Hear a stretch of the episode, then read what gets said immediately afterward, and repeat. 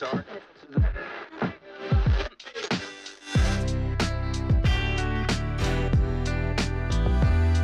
like they don't feel passion for it but they continue anyway because part of it's like fear of finding or not finding your passion Yeah. but you just don't take those steps and like i was looking at something the other night where it was like the person i can't remember the whole thing but it's like the person who draws a line is more likely to draw um, a form the person who draws the form is more likely to draw a picture.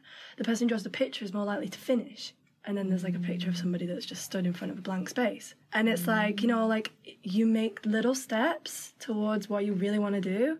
And even just starting is like so important. Mm-hmm. Even if you start and then you give up for six months like you you've planted that seed and like you just got to nourish it instead of just being like okay well this pays i'm just going to stay in this and then you your whole life is gone and mm-hmm. you're miserable.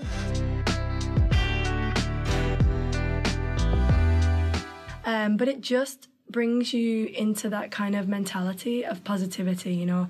You develop way more positive thinking if you're grateful. Instead of you know i crashed my bike into this lady or she came into me and instead of being like oh like, fuck you i was like i wish you well. Mm-hmm. And the feeling you get from that instead of being like so negative and letting it ruin your day mm-hmm. is so much more powerful